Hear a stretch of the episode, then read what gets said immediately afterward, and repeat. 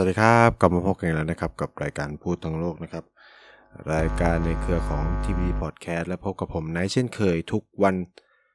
เสาร์แบบนี้นะฮะ ก็สัปดาห์นี้เนี่ย ก็ยังคงหนีไม่พ้นเรื่องราวของ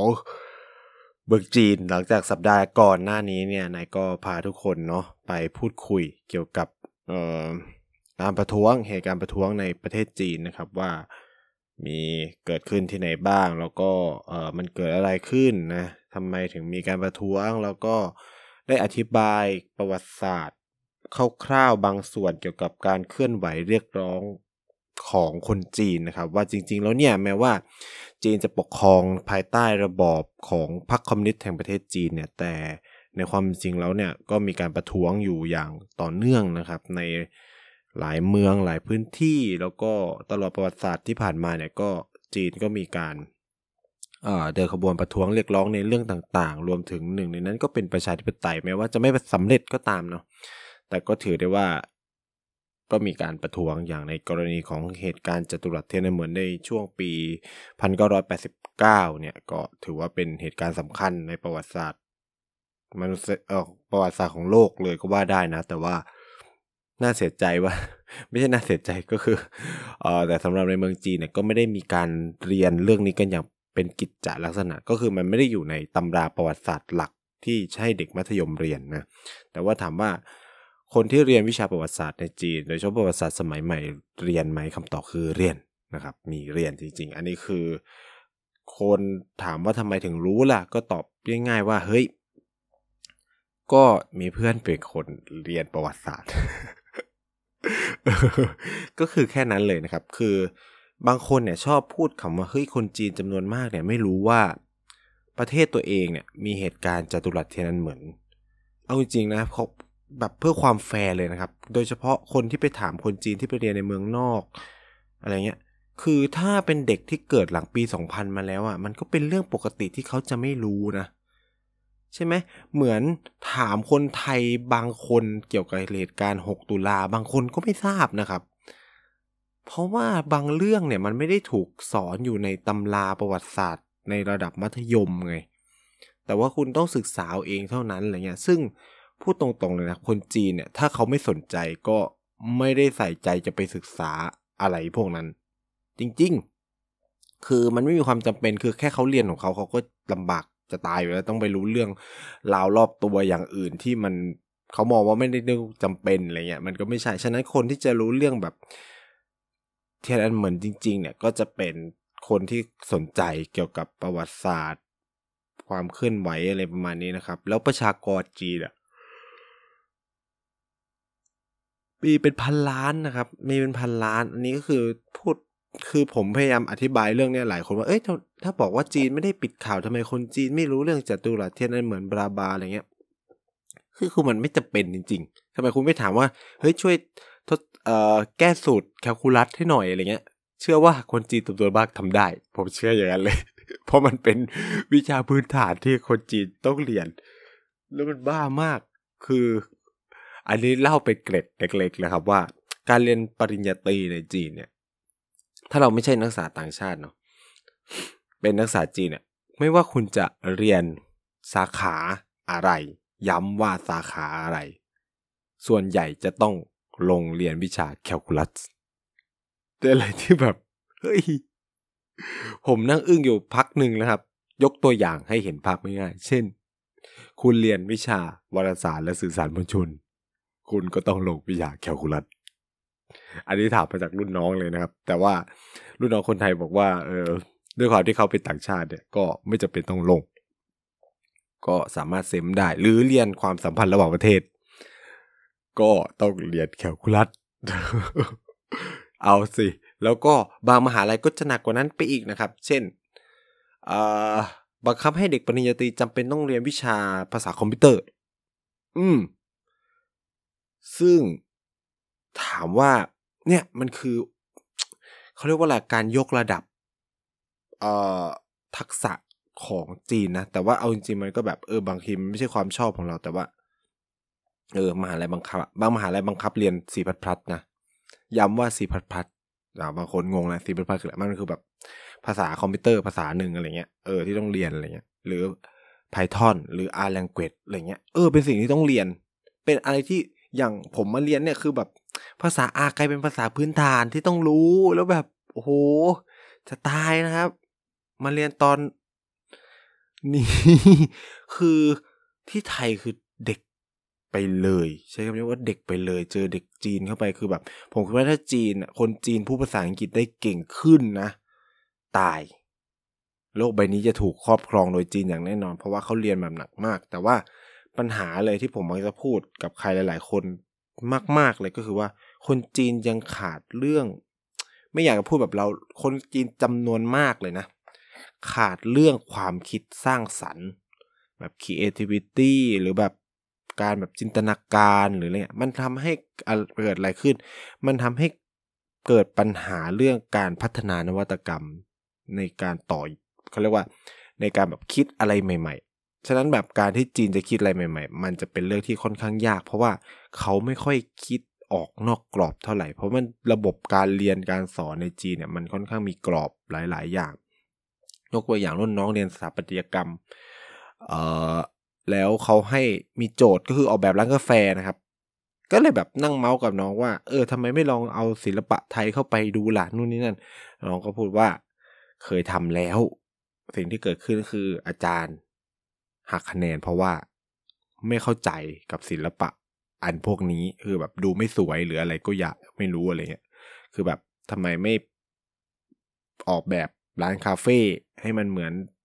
ร้านอื่น ๆ ที่มันมีอยู่อะไรเงี้ยทำไมไม่ใช้ศิลปะแบบจีนหรืออะไรเงี้ยเข้าไปอะไรเงี้ยซึ่งแบบเอา้าเรียนสถาปัตยกรรมเรียนเกี่ยวกับศิลปะสิ่งสำคัญมันไม่ใช่เรื่องการจินตนาการเรื่องการคิดสร้างสารรค์หรอกเหรออะไรเงี้ยใช่ไหมการใส่ความมิก วัฒนธรรมมันก็เป็นสิ่งสำคัญใช่ไหมเออเราก็เลยแบบเออเนี่ยมันมันมันเป็นปัญหามากเลยแล้ว แล้วมันเป็นอย่างนั้นจริง ๆ คือแบบคนเวลาคุยกับเพื่อนคนจีนอะโอ้ยแบบเพื่อนคนจีนที่เก่งๆหลาย ๆ คนนะ แต่ว่าพอมานั่งคุยกันแล้วอะเขาจะแบบว้าวกับไอเดียที่เราคิด แม้ว่าเราจะกาก ใช้คำนี้แล้วกัน คือเราแบบเออคิดคิดคิดอะคิดให้ปุ๊บพอเราคิดปุ๊บเขาไปทำเป็นชิ้นเป็นอันได้เลยนะเออ เนี่ย สามารถแบบ เราก็จะแบบมีโปรเจกต์วิจัยร่วมกันได้อะไรเงี้ยเออมันก็เลยเป็นอะไรที่แบบเออ เราคิดเขาทำมันก็โอเค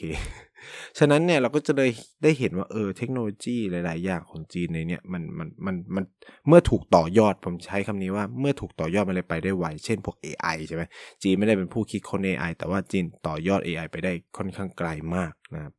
น่าจะเป็นเบอร์ต้น ๆ แล้วตอนเนี้ย นี่คือสิ่งสำคัญเนาะอะแต่ว่าวันนี้ไม่ได้จะมาเล่าเรื่อง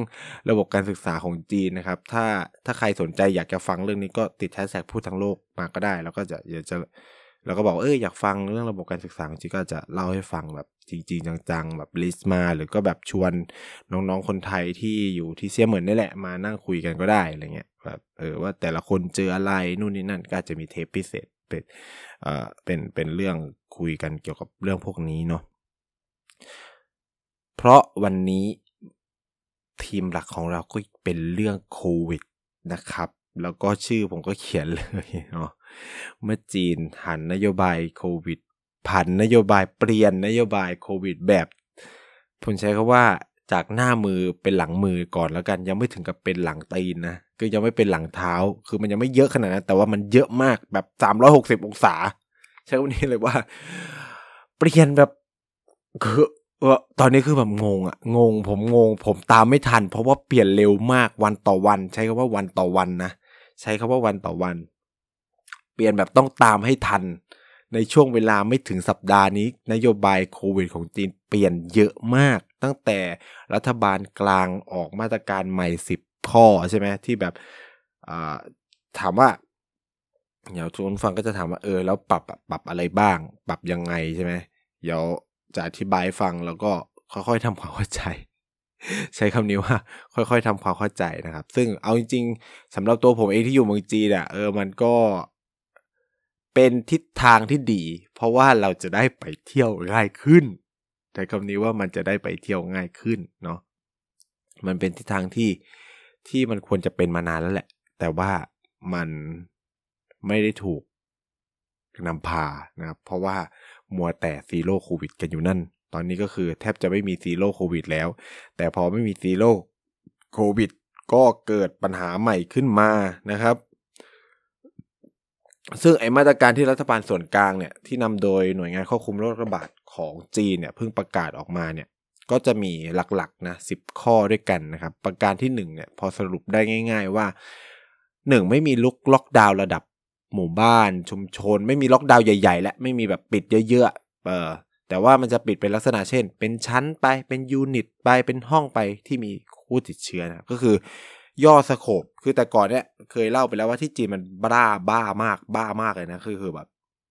เจอหนึ่งเคสปิดแม่งมาเลย ทั้งหมู่บ้านเลย หรือเจอหนึ่งเคสปิดไปเลย แบบถนนหนึ่งหรือเจอหนึ่งเคสบางทีปิดทั้งเกาะนะครับ ปิดไปเลยอะ เออไม่ให้ออกไปไหน แล้วทุกคนก็คือโดนกักตัวด้วยกันหมดนะอันนี้ก็เปลี่ยนใหม่ก็คือเอาแค่ห้องนั้น เอาแค่บ้านหลังนั้นหรืออะไรเงี้ยว่ากันไปนะก็คือ เริ่มปรับมาเป็นช่วงโควิดช่วงที่เดลต้าไทยระบาดไหมแบบให้ล็อกตัวเองอะไรเงี้ยเอออยู่ตามบ้านของใครของมันนะครับ แล้วก็อีกเรื่องหนึ่งที่คิดว่าก็สำคัญนั่นคือ ไม่ต้องใช้โค้ดแล้ว ไม่ต้องแสดงโค้ดแล้วนะครับ ก็ เกือบจะใช้ว่าเกือบจะยกเลิกเจี้ยงคังหมาแล้วแหละเจี้ยงคังหมาหรือโค้ดสุขภาพโค้ดรหัสสุขภาพหรือเฮลโค้ดเนี่ย เกือบจะยกเลิกทั้งหมดแหละในการแสดงนะไม่ใช่หมายถึงว่าไม่มีแล้วนะ คือแบบแค่ว่าแบบแต่ก่อนที่จะไปไหนมาไหนต้องโชว์โค้ดตลอดเวลา ตอนนี้ก็ไม่ต้องแหละ เขาก็จะมีให้ใช้เฉพาะในบางพื้นที่แค่นั้น เช่นเอ่อก็ ที่ที่มันจะมีกลุ่มเสี่ยงเยอะๆ เช่น พวกคนชราผู้พิการหรืออะไรผู้ป่วยเนี่ยก็จะต้องใช้อยู่นะครับ อย่างโรงเรียนอะไรเงี้ยอ่าพวกที่มีเด็กเล็ก หรือพวกเกี่ยวกับการแพทย์เนี่ยก็จะต้องดูโค้ดสีเขียวอยู่นะครับ แล้วก็ระบบนโยบายที่ค่อนข้างจะปกเรสซีฟนิดหนึ่งแล้วก็คิดว่าปรับได้สอดคล้องกับทั่วโลกก็คือ คนที่ติดเชื้อเนี่ย ถ้าไม่ได้มีอาการหนักหนาสาหัสอะไรก็ รักษาตัวที่บ้านได้นะให้เลือกรักษาตัวที่บ้านได้อ่าก็เป็นโฮมไอโซเลชันแล้วก็เหมือนไทยแล้วนะซึ่งก็เป็นอะไรที่ดี ก็ไม่จำเป็น เพราะว่าอะไรเพราะว่าคนจีนเยอะ อย่าลืมว่าคนจีนเป็นพันล้านแล้วก็เตียงเนี่ยน้อยแน่ๆ ผมย้ำเลยว่าเตียงน้อยมาก คือโรงพยาบาลของจีนเนี่ยเผอเล็กกว่า เล็กกว่าโรงพยาบาลในไทยบางที่นะโรงพยาบาลที่ว่าใหญ่แล้วเนี่ย ก็ยังถือเมื่อเทียบกับสัดส่วนประชากรก็ยังแบบเล็กมากเมื่อเทียบกับไทย คือ เตียงอะไม่พอแน่นอนแค่คือถ้าแบบมีทุกคนมีอาการก็คือไปไปนอนโรงพยาบาลเนี่ยมันไม่ถูกอยู่แหละ เพราะว่า เตียงควรสำหรับผู้ป่วยวิกฤตเท่านั้น แล้วก็ผู้ป่วยอื่น ฉะนั้นก็เอ่อก็เลยรัฐบาลก็เลยออกมาตรการว่าให้กักตัวที่บ้านได้ แต่ก็ยังเห็นมีการหิ้วคนไปอยู่นะ เพราะว่าเข้าใจว่าอย่างเมืองผมเนี่ยมันยังไม่มีการระบาดใหญ่ มันก็เลยเตียงก็ยังพอว่าง หรือไม่ก็เอาไปกักส่วนกลางเออเพราะว่ามีพื้นที่แล้วนี่ก็ไปกักที่ส่วนกลางอาจจะไปนอนในยิมในอะไรก็ไม่แน่ใจ คือเหมือนกับช่วงที่เดลต้าระบาดแรก ๆ เลยอะ่ะที่ไทยทำอะเอาอิมแพกไป ไปเป็นศูนย์กักตัวอะไรเงี้ยทั้งที่ไม่มีอาการบางคนไม่มีอาการอะไรหนักหนาอะไรเงี้ยก็เอาไปอะไรประมาณนี้ครับก็ก็จริงก็จะเป็นลักษณะแบบนั้น แต่ก็คือแบบในสถานการณ์ที่เลวร้ายที่สุดก็คือทุกคนอยู่บ้านได้นะครับ แล้วก็เลิกเนาะอันเนี้ยมีการประกาศว่าเลิกตรวจแบบหมู่หรือตรวจประจำตรวจโควิดเนาะคือในจีนน่ะมันจะมีมาตรการให้ตรวจโควิด ของแต่ละมือคืนพื้นที่อยู่ ยกตัวอย่างอย่างอย่างเมืองเซียเหมือนเนี่ย ก็คือทุกอาทิตย์ ต้องตรวจหนึ่งครั้งเป็นอย่างน้อย อืม ต้องตรวจอย่างอย่างน้อยหนึ่งครั้ง เพื่อจะดูว่า เออ เพื่อคุมโรคระบาด เพราะว่าแนวนโยบายของเมืองก็คือว่า เจอไวก็กักได้ไวจำกัดพื้นที่ได้ไวอะไรประมาณเนี้ย ฉะนั้นก็อาทิตย์หนึ่งก็ตรวจสักครั้งหนึ่งนะครับ แต่ว่าถ้าคนมาจากต่างเมืองเนี่ย หรือต่างพื้นที่มาจากพื้นที่เสี่ยงสิ่งสำคัญก็คือว่าต้องตรวจแบบภายในสามวันต้องตรวจสองครั้ง หรือภายในห้าวันตรวจสี่ครั้งอะไรประมาณเนี้ย เพราะว่าระยะฟักตัวมันค่อนข้างนานแล้วมันตรวจเจอยากมากบางทีตรวจสามสี่รอบกว่าจะเจอนะ อืม แต่ว่าตอนนี้ก็ไม่มีมาตรการนี้ละก็ยังไม่เห็นอาจารย์มีประกาศอะไรว่า เออเข้าใจว่าน่าจะปรับเพื่อปกติทุกที่อาจารย์ผมจะมาโพสว่าเออไปตรวจโควิดหรือยังอะไรประมาณเนี้ยอืมอันนี้ก็ไม่มีแล้วก็หายไปแล้ว และที่สำคัญและชอบใจที่สุดสำหรับผมก็คือการเดินทางข้ามเมืองข้ามมณฑลหรืออะไรก็ตามเนี่ย ข้ามภายในเขตในจีนเนี่ย ไม่ต้องตัวโควิดแล้วซึ่งบ้ามาก สำหรับผมแฮปปี้แต่พูดจริง ๆ ว่ามาตรการนี้เป็นมาตรการที่บ้ามาก บ้ามาก เสี่ยงมาก เสี่ยงโคตรคือยกเลิกตัวโควิดเมืองต้นทางปลายทางบ้าหรือเปล่า คือแล้วจะรู้ได้ไงว่าใครติดเชื้อไม่ติดเชื้อ คือมันมันหนักกว่าไทยนะ ผมพูดอย่างนี้เดี๋ยวจะอธิบายฟังว่ามันเป็นไง คืออะเดี๋ยวจะเล่าแล้วก็ค่อยวิเคราะห์แล้วก็วิจารณ์ในแต่ละนโยบาย อันนี้คือแบบยกเลิกการตรวจระหว่างเมืองเนี่ย อะเป็นมาตรการหนึ่ง อีกมาตรการหนึ่งก็คือเน้นฉีดวัคซีนนะครับ ให้กับคนที่มีโรคกลุ่มเสี่ยงอะกลุ่มเสี่ยงที่พูดให้ฟังแล้วก็ผู้เสี่ยงสูงเนี่ย ก็กักตัวน้อยลงเหลือแค่ประมาณ 5 วัน ก็คือลดการกักตัวล้วเอ่อแต่ทั้งนี้ทั้งนั้นทั้งหมดนี้เป็นมาตรการที่ใช้ภายในประเทศเนาะใช้ในประเทศ คือมาตรการต่างประเทศ ปัจจุบันลดวันกักตัวของคนที่มาจากต่างประเทศเนี่ย เหลือ5บวก3ก็คือ 8 วัน ก็ลดลงมา เหลือแค่ 8 วันแหละ ก็ถือว่าน้อยลงเยอะนะ ซึ่งนโยบายทั้งหมดที่กล่าวมาข้างต้นเนี่ยเข้าใจว่าก็เตรียมพร้อมที่จะเปิดประเทศแบบเต็ม steam แล้วแหละ แต่ว่าความเปิดประเทศแบบเต็ม steam เนี่ยก็มาพร้อมกับความเสี่ยง ที่จะเกิดการแพร่ระบาดใหญ่มากในจีนนะครับ ผมจะพูดให้ฟังทีละเรื่องเลย หลังจากที่มันเกิดการเทินอาราว ก็เรียกว่าจีน 360 องศากับนโยบายซีโร่โควิด เนี่ยหนึ่งการไม่บังคับตรวจโควิดแล้ว มาพร้อมกับความเสี่ยงที่จะเกิดการแพร่ระบาดมหาศาล เพราะจะไม่รู้เลยว่าใครติดหรือไม่ติด ไออาการที่เป็นอยู่เนี่ยเป็นหวัดหรือโควิด จะไม่รู้เลย เพราะไม่ตรวจไม่ติด และจีนไม่มีการ introduce หรือไม่มีการแนะนำเรื่อง ATK เลย เลยแบบเลยจริงจัง ไม่เคยเห็น antigen test kit เลยเพราะทุกครั้งที่ตรวจเป็น RT-PCR มาโดยตลอด ไม่มี antigen test kit test kit แบบบ้านเราไม่มี ATK อ่าใช่กันเนี่ย และก็ไม่มีมาตรการ ATK ออกมารองรับ การที่ไม่ให้ตรวจประจำ RT-PCR แล้วด้วย คืออย่างไทยอะ เก็ตปะวะ เก็ตปะอย่างน้อยออกจากบ้านแล้วก็ตรวจ ATK จะไปร่วมงานเลี้ยงหรืออะไรเราก็จะมีแบบเออตรวจ ATK มาหน้าผลไม่เป็นลบ เอ้ยไม่ไม่สองขีดอะไรเงี้ย เพื่อเข้าร่วมงานได้ก็ถือว่าโอเคใช่ไหม แต่จริงคือ อยู่ๆก็ มึงไม่ต้องหรือไม่ต้องโชว์ผลโค้ดตรวจสุขภาพแล้วอะไรเงี้ย คืออย่างวันเสาร์วันอาทิตย์เนี่ยผมจะมีกิจกรรมไปร่วม เออเป็นกิจกรรมมหาลัยที่จะเป็นการแข่งขันสำรวจพื้นที่มหาวิทยาลัย ก่อนหน้านี้ก่อนจะมีมาตรการของรัฐบาลจีนออกมาเนี่ย อาจารย์ก็บอกว่า เออ คนที่เข้าร่วมการแข่งขันเนี่ยต้องมีผลตรวจโควิดอย่างน้อย 48 ชั่วโมงนะ เออ ซึ่งเอาจริงๆมันตรวจ RT-PCR มันก็ฟรีอยู่แล้วมันก็ไม่ได้อะไรใช่ไหมก็คืออย่างน้อยก็รู้ว่าคนเข้าร่วมไม่มีใครติดโควิดไงจะอยู่พอมาตรการรัฐบาลจีออกมา กูเลิก ไม่ต้องเอาแล้ว ไม่ต้องโชว์แล้ว คือแบบ เอ้า แล้วจะรู้ได้ไงว่าคนที่มาร่วมงานมันไม่มีคนติดโควิด เพราะช่วงนี้เป็นช่วงกำลังระบาดในจีนนะครับ แล้วก็ในมอก็มีคนติดเชื้อ แล้ว คือแบบแล้วจะรู้ได้ไงว่าว่าใครติดเชื้อ แล้วก็ไม่มีแบบต้องโชว์ผลตัว ATK คือไม่มีเลย คือตอนเนี้ยคือแบบจีนน่ากลัวมากน่ากลัวมากเพราะแบบ คนจะแบบติดเชื้อเยอะมหาศาลแล้ว เนี่ยผมเนี่ยผมคิดว่าเนี่ยนี่แบบเตรียมทำใจไว้ระดับหนึ่งเลยนะว่า กูได้เกมที่จีนแน่นอน เพราะ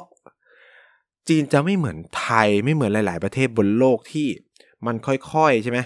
มาตรการมันก็คือแต่ทุกคนอะก็คือใส่หน้ากากมาตลอดเนาะแต่ว่าคนจีนด้วยความที่ซีโร่โควิดมาตลอด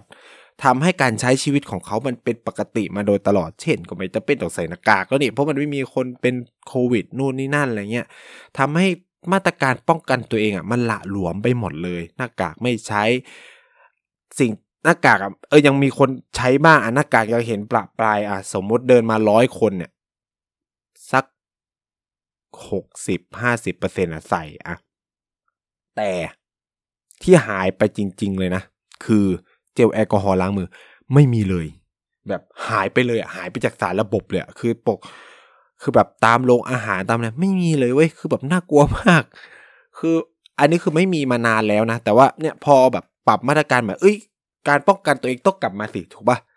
อันนี้ก็ไปกะปล่อยให้เป็น herd immunity เลยคือแบบ ติดมึงติดกันให้ชิบหายไปให้หมดเลยนะ แล้วคนตายก็ตายไปเลยอะคือจริงๆมันมีการคาดการณ์แล้วแหละว่า การระบาดที่จะถึงเนี่ยของจีนเนี่ยน่าจะมีคนเสียชีวิตหลักล้านนะครับแต่ว่าประชากรก็เป็นพันล้านก็ไม่ คุณจะได้เห็นกราฟพุ่งกระฉูดในจีนอย่างแน่นอน จีนมาช้าแต่มานะ คือนี่ก็เป็นอีกสิ่งที่แบบ เออชวนให้มองอะว่าแบบ เอ้ย จะเปิดอะก็โอเคนะ แต่ช่วยมีมาตรการย่อยมารองรับหน่อย เช่นพวกการตรวจ ATK การตรวจอะไร คืออย่างตรวจโควิดอะมันไม่จำเป็นต้องเลิกในความคิดผมนะก็คือ ถ้ามันควรจะออกมาเช่น ถ้าจะไปเข้าร่วมกิจกรรมที่มีคนเข้าร่วมจำนวนมากก็ควรโชว์ผลตรวจโควิด ใช่ไหม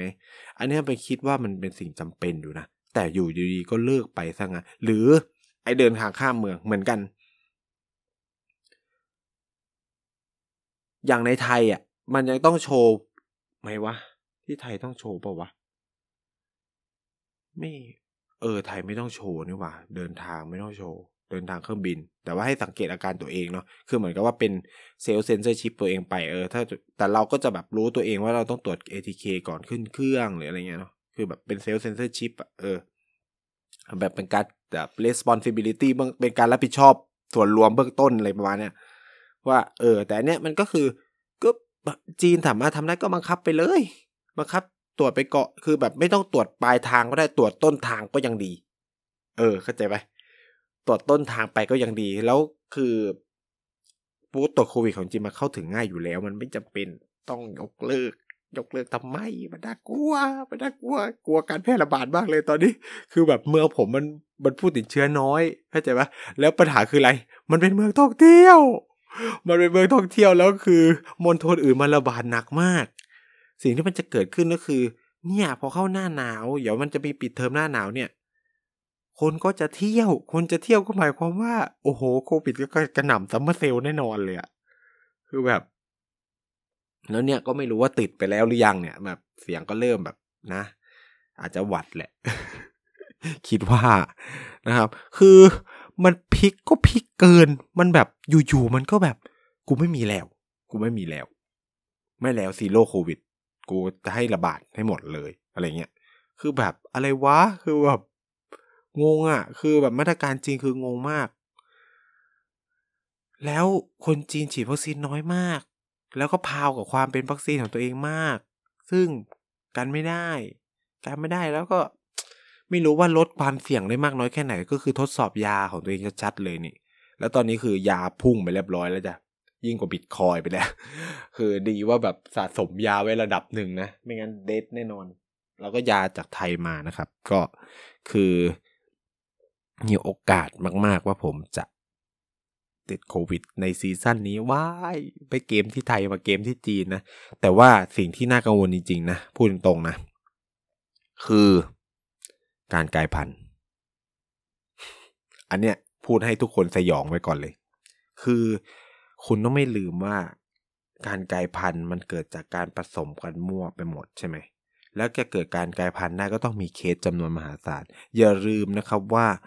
สายพันธุ์เดลต้าเกิดจากการระบาดใหญ่ในอินเดีย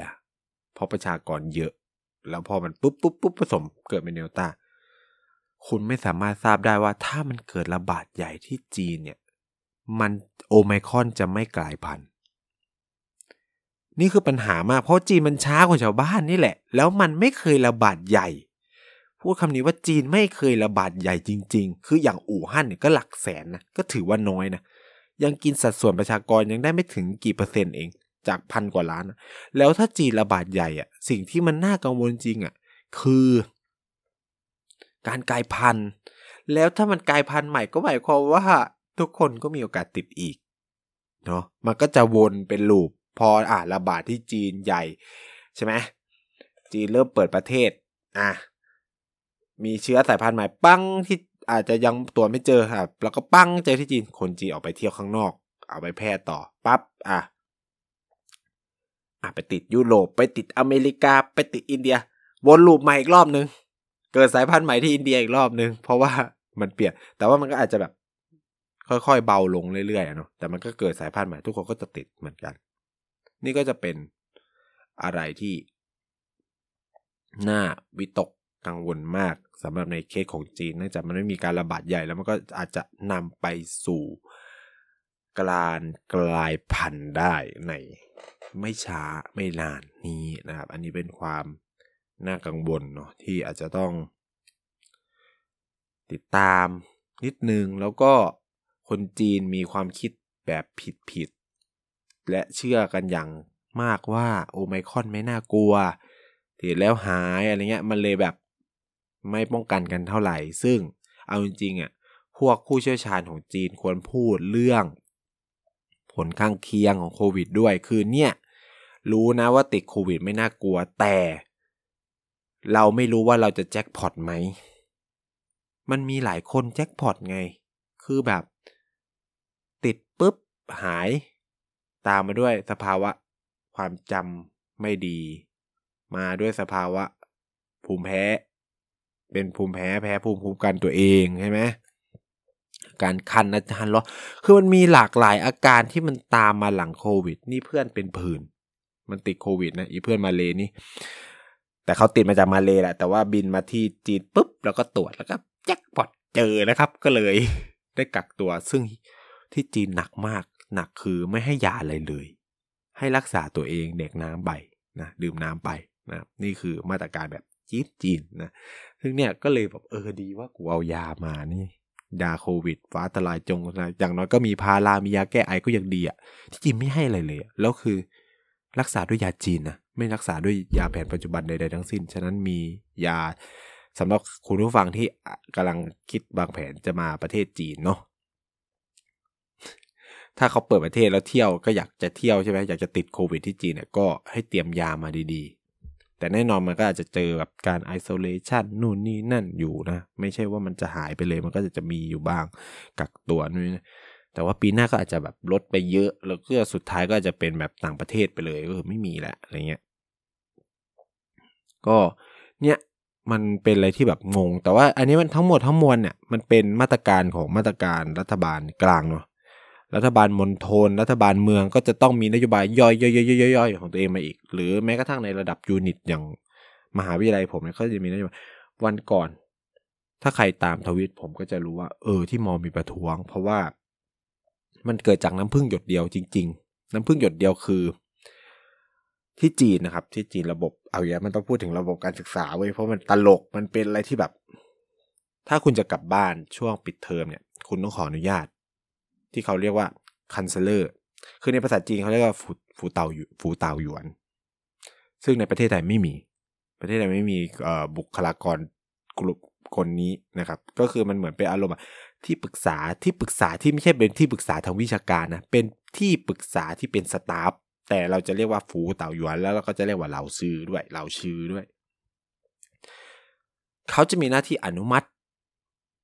แล้วก็มีหน้าที่แจ้งข้อมูลข่าวสาร มันเหมือนเป็นงานกิจกรรมนักศึกษา แต่ก็ไม่ใช่ ก็ไม่เชิง งานกิจกรรมนักศึกษาก็จะมีงานกิจกรรมนักศึกษาอีกทีหนึ่งแต่นี่เขาจะเป็นคนที่แบบคอยแจ้งข้อมูลข่าวสารต่างๆ ทั้งหมดให้กับเรานะครับ ถ้าคุณจะกลับบ้านต้องทำเรื่องต้องรอคนนี้อนุมัติ ถึงจะกลับบ้านได้ แล้วก็ไม่ใช่ว่ากลับไปแล้วจะอยู่ๆจะกลับมามอเลย ก็ไม่ได้ก็ต้องขออนุญาต ทุกอย่างต้องขออนุญาตหมดที่จีน มันจะไม่เหมือนไทยกูอยากกลับบ้านก็กลับไปเลย ปิดเทอมก็ไปสิอะไรเงี้ยใช่ไหมหรือในหลาย ๆ หลาย ๆประเทศเนาะแต่ที่จีนต้องขออนุญาตสิ่งที่เกิดขึ้นคือมันมีเด็กคนหนึ่งนะครับ ก็คือเหมือนไม่มีสอบแล้วคือมหาลัยผม มันยัง มันยังไม่สอบนะแล้วบางคณะมันไม่มีสอบไงมันแบบเป็นโปรเจกต์อะไรก็ไม่จำเป็นต้องอยู่ใช่ไหมก็อยากกลับบ้านก็ไปทำเรื่อง辅导员 ไม่ให้ เพราะว่ากลัวในสถานการณ์โรคระบาดไอเด็กนั่นก็เลยไปนั่งที่ square ของมอ มันไม่ใช่เป็น square มันเป็นย่านแบบ ที่คนพลุกพล่านเป็นถนนเส้นหนึ่งที่จะเต็มไปด้วยซูเปอร์มาร์เก็ตแล้วก็มีหอพักนักศึกษาด้วย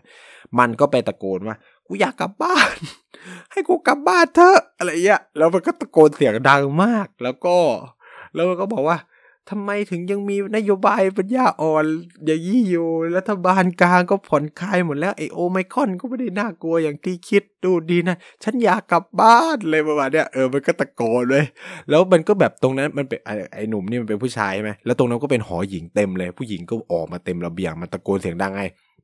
ก็ถ่ายคลิปแล้วทีนี้อะในจีนเนี่ยมันจะมีโซซายตี้เนาะที่มันอยู่ในเวยบอเวยบัวเนี่ย เฮยปอเนี่ยเขาก็โพสต์กันแล้วก็มีเด็กคนนึงมันก็ถ่ายคลิปแล้วก็โพสต์ลงไปแล้วมันก็บอกทุกคนรีบมากิน ผลไม้เร็วตอนนี้ลดราคาสิบหยวนคือมันเป็นมันเป็นอารมณ์ขันของคนจีนเหมือนกันนะในการแบบทำอะไรพวกเนี้ยคือผลไม้ที่จีที่มอผมอะหลังประมาณสี่สี่ห้าทุ่มมันจะลดราคาหรือสิบหยวนแบบสิบหยวนคือตักเท่าไหร่ก็ได้สิบหยวนในกระอับนั้น เออ ก็ประมาณห้าสิบกว่าบาทอะไรเงี้ย แต่ว่าแต่ว่าจริง ๆ แล้วทุกคนรู้กันดีว่ามันเกิดการประท้วง ก็คือมันก็มีแบบว่า เออ มันก็มีการส่งกันในไลน์ในใน เอ้ยไม่ใช่ ในวีแชทกันว่า ถึงไม่สนับสนุนมายืนฟังก็ยังดี เออ อะไรประมาณโอ้โหคนก็แห่กันไปเต็ม งง ไอ้นั่นก็งง ไอ้คนที่ตะโกนก็งง กูแค่อยากกลับบ้าน แล้วคนมายืนฟังเต็มเลย มันก็เลยพูด แล้วมันก็บอกว่าเนี่ยพวกเราอะ ควรจะมีสิทธิเหมือนเดิมได้แล้วอะไรเงี้ย มันควรจะเปิดได้แล้วอะไรประมาณนี้อันนี้ก็ฟังจากรุ่นน้องมันแปลนะผมก็ฟังไม่ค่อยรู้เรื่องนะครับ แล้วคือแจ็คพอตคือไปวิ่งมาแล้วกำลังจะแบบไปซื้อของที่ซูเปอร์มาร์เก็ตพอดีก็เจอประท้วงเข้าไปโอ้โหอาจารย์ก็เรียกไปคุยตอนนั้นมันก็แบบเที่ยงแล้วสุดท้ายมันก็เลิก ตั้งแต่ สี่ทุ่มครึ่งจนถึงประมาณห้าทุ่มครึ่งอะหนึ่งชั่วโมงเต็มๆแหละคนรวมตัวกันเยอะมาก แล้วสุดท้ายเนี่ยก็มีอาจารย์มาเจรจาอะไรสักอย่าง แล้วเขาก็น่าจะไปคุยกันนอกคนจีชอบเป็นอย่างนี้นะครับเขาจะไม่คุยกับคนหมู่มากเขาจะแบบอะส่งตัวแทนมา แล้วก็ไปคุยกันเหมือนกับว่าสุดท้ายแล้วเนี่ยก็ข้อตกลงทั้งหมดก็ผ่าน ผลสรุปในช่วงประมาณตีหนึ่งกับตีสองนะครับ โดยก็สรุปว่าต่อไปเนี่ย ก็ใครไม่มีสอบมีอะไรก็กลับบ้านได้เลยนะครับทำเรื่องแล้วก็กลับบ้านได้เลย แล้วก็ มหาวิทยาลัยจะปรับนโยบายใหม่ทั้งหมด ให้สอดคล้องกับรัฐบาลกลาง แล้วก็อีกเรื่องหนึ่งที่มันเกิดการประท้วงก็คือว่า มหาลัยไม่แจ้งตัวเลขคนติดเชื้อภายในมหาวิทยาลัยอย่างตรงไปตรงมา คือมันคือผมแอบใช่ไหมว่าไม่แอบถ่ายหรอกกูเดินถ่ายเลยนะครับ มีคนมากักตัวหอข้างๆ มันเป็นโรงแรมนะครับผมก็ถ่ายเว้ยก็โดนอาจารย์มาลบสั่งลบ แล้วนี่ก็ถามว่าทำไมต้องลบ เออ ตอบไม่ได้ อาจารย์ตอบไม่ได้ แล้วก็เลยลบลบลบไปให้เพราะขี้เกียจวุ่นวายแล้วก็ฟังภาษาจีนไม่รู้เรื่อง ก็บอกว่าลบก็ลบอะกูก็ลบเปิดโชว์มือถือแล้วเขาก็บอกดีลีทเลยประมาณนี้ใช่ไหมก็ดีลีทไป แต่ว่าขอโทษเถอะ ขอโทษเถอะ โทรศัพท์เขามีเทคโนโลยีที่เรียกว่าบิน ก็แค่รีสตอร์กลับมาสิ ใช่ไหม คือแบบคือแบบจะแบบไอ้นี่ก็ไม่ไฮเทคโนโลยีกูก็โพสเลยเรียบร้อย อาจารย์ก็เออกูก็ทำอะไรกูไม่ได้ เออทำไมอะ ก็แบบเอ้า แล้วจะปิดทำไมคือแบบคนติดโควิดในบอทำไมไม่แจ้งเข้าใจปะคืองงมากคือแบบเป็นอะไรที่แบบเพี่อะไรเนี่ย คือมึงต้องการให้คนติดเยอะๆเหรอ คือเอาจริงนี่คือเป็นเทปที่อยากบ่นมากกับมาตรการจีนที่แบบงงๆอะ คือแบบ อะไรวะ คือมีคนติดเชื้อก็ต้องแจ้ง ทุกคนจะได้แบบป้องกันตัว คือนี่ไปโรงอาหารทุกคนแม่ก็ไม่ใส่แมสเหมือนเดิม คือแบบอะไรวะ มีคนติดเชื้อในมอนะเว้ยบึ้งแล้วคือแบบไม่รู้ว่าพวกมึงอะอยู่หอเดียวกันหรือเปล่า แล้วก็ไม่มีหอไหนโดนปิด งงเข้าไปอีก เออ นี่คือแบบเฮ้ยอะไรวะ งงอะเออแบบ ไม่เก็ตเลยอะนี่คือแบบสามร้อยหกสิบองศาของจริงนะครับ ของจีนนี่ และนี่ก็คือเรื่องราวนโยบายสามร้อยหกสิบองศาที่แบบจากหน้ามือเป็นหลัง มือนะครับ ของจีนในเรื่อง Zero Covid Policy ที่เอาแบบประสบการณ์ตรงมาเล่าให้ฟังเลย เออ มันไม่เหมือนกับกับการที่แบบอ่านข่าวเลยนี่คือแบบเห็นมากับตาโดนบังคับใช้เลยเนี่ยแล้วอย่างยกตัวอย่างเช่น มันจะมีอ่อสิ่งที่ปัญญาอ่อนอย่างหนึ่งของมอก็คือการให้ทำ self health check เช่น ต้องคอยตรวจอุณหภูมิตัวเอง ต้องคอยแจ้งว่า มีไข้ไหมมีอะไรในระบบของมอ ตอนนี้มันยกเลิกไปแล้วผม happy มากคือแบบ มันปัญญาอ่อนตั้งแต่ผมอยู่ไทยอะไอ้ระบบเนี้ยมันมีตั้งแต่ต้นปี 2020 หลังตั้งแต่โควิดระบาดใหม่ๆเลยอะที่จีนแล้วก็มีระบบนี้ขึ้นมาแล้วให้ทุกคนอะต้องเข้าไปเช็คเว้ยแล้วผมอยู่ไทยแชทมาให้ไปเช็ค คือแบบถามว่า แล้วยังไงแล้วถ้ากูติดเชื้อแล้วจะยังไง ก็ไม่เกี่ยวกันเพราะอยู่ต่างประเทศก็บ่นกับ ฝูเตาหยวนนานมากสุดท้ายคือ เธอไม่ต้องทำก็ได้นะ เออไม่ต้องทำก็ได้ คือมันเหมือนแบบถ้าไม่ทำมันจะไปเด้งในระบบ แล้วเขาจะแบบคือถ้าถ้าเป็นคณะอื่นเนี่ยเขาจะแจ้งเลยว่าใครไม่ทำไปแจ้งเป็นชื่อเลยแบบประจานเลยนะครับ แล้วไงใครแคร์ตอนแรก ๆ ก็มีการประจานเงี้ยก็คือจนแบบนักศึกษาต่างชาติก็ถามว่า แล้วทำไมต้องทำไม่ได้อยู่ในจีนอยู่ต่างประเทศ อยู่บ้านตัวเองจะทำไปทำไม ไม่ได้มีประโยชน์อะไรอะไรประมาณเนี้ย สุดท้ายเลย辅导员 ผมก็แก้ปัญหาด้วยการที่เด็กต่างชาติมันเยอะนักกูทำให้เองเลยจบอะไรเงี้ยก็คือเขาก็ก็ก็ทำเองได้ก็ทำไปสิใช่ไหมเออสุดท้ายมันยกเลิกแล้วคือมันไม่มีประโยชน์เพราะว่าหนึ่งคือจีนมี health code ของตัวเองอยู่แล้วทำไมต้องมาทำ daily health check อะไรพวกนี้ซ้ำซ้อนไปอีก เออ นี่แหละ อยากจะบ่นให้ฟังนะครับ ถึงมาตรการโควิดที่แบบกลัวมากตอนนี้ กูกลัวกูติดเชื้อมากนะครับอะก็เรื่องราว นโยบายโควิดใหม่ของจีนก็ประมาณนี้แล้วกัน แล้วพบกันใหม่สัปดาห์หน้า สัปดาห์นี้ลาไปก่อน สวัสดีนะครับ